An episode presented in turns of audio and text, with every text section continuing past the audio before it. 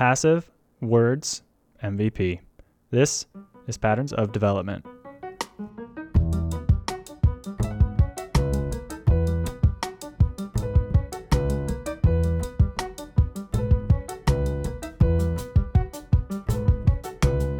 Hey everyone, I'm Kyle Gulau, and on this show, Patterns of Development, we take less than 10 minutes each week to deconstruct what's going on in real estate, architecture, and urban planning.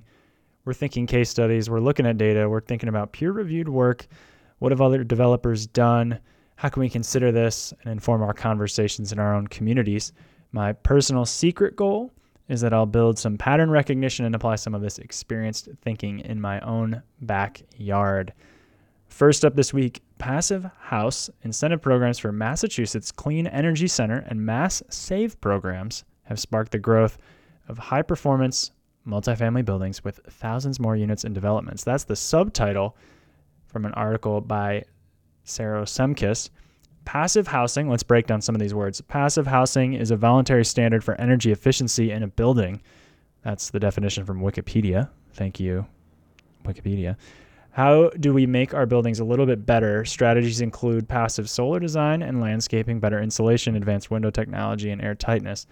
The state of Massachusetts has seen about 257 affordable housing units built to the standard, and apparently there are 6,000 additional units in various stages of development, according to EnergyNews.com. Aaron Gunderson, executive director of Passive House Massachusetts, is quoted saying, In Massachusetts, single family homes built to the Passive House standard have been popping up since the early thousands, but the approach is particularly suited for use in multifamily buildings because they contain many units within one super tight building envelope. The ratio of the exterior surface to living space can be very cost effective. And until recently, however, developers were skittish about trying a new, higher cost approach on these larger projects. In 2018, the Passive House Design Challenge awarded eight affordable housing developments $4,000 per unit for a total of $1.73 million.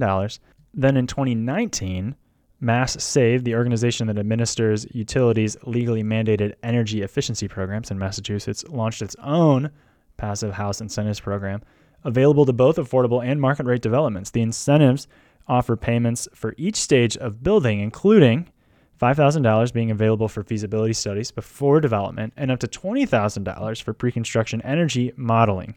Additional money is paid out upon certification of the project completion. The latter program is certainly more intriguing. This is me putting on my small developer hat now.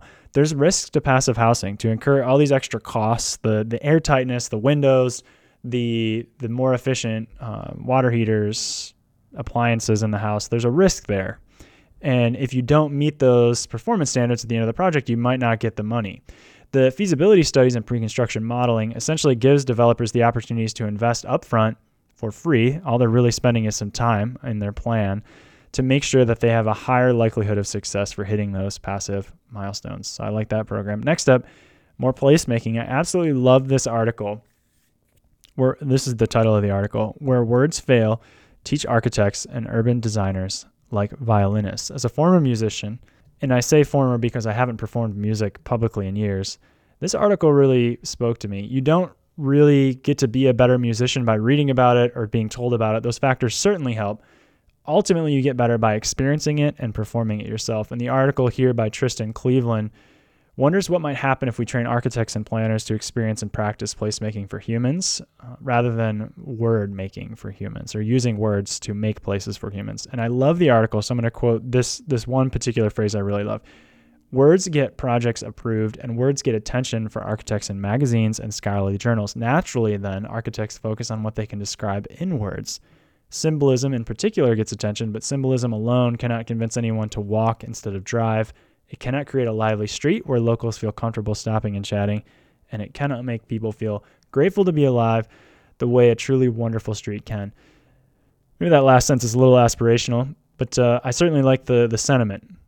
How can we design things that feel right? How do we design things not by words, but by feel. Musicians have tuners and metronomes. What do planners and architects have? And Hans Gehl suggests uh, many use misguided scorecards, and that there's a simple solution here on how we can measure performance and check and adjust and reflect on success of projects. And it's measure where people choose to spend their time and where they don't, then build more stuff like where people spend time. I love it. Creative thinking, bringing music, learning into real estate, and I couldn't resist sharing with you all. Last up, a word on density. In the software world, there's a term minimally viable product. I think the term was coined. Uh, if it wasn't coined, it was popularized by Eric Ries, the author of Lean Startup. And what happens is you create a product with just enough features to attract early adopters and validate your business idea, MVP, minimally viable product. Well, what's the MVP for our 15 minute neighborhood? What's that level of density that we need? What's the retail follows rooftops? How many retail spaces can we have based on how many rooftops? I'm sure there's formulas here, but success is where people are. And what's our minimally viable density that we need? And according to the article here, it's 7,500 residents per square mile. The article by Eric Kober. I think there's an Eric theme here. The 7,500 residents per square mile threshold is only met in 12 of the United States' 50 largest cities, but in the 1950s, that was the average population density for every U.S. central city. And I'm not sure exactly what Eric here meant when he said U.S. central city, but I think the point he's trying to illustrate is in the 1950s, our cities were a lot more dense than they are today. And if you ask why, it's a tale as old as time. There was a post war boom, prosperity for most, and sprawl for all.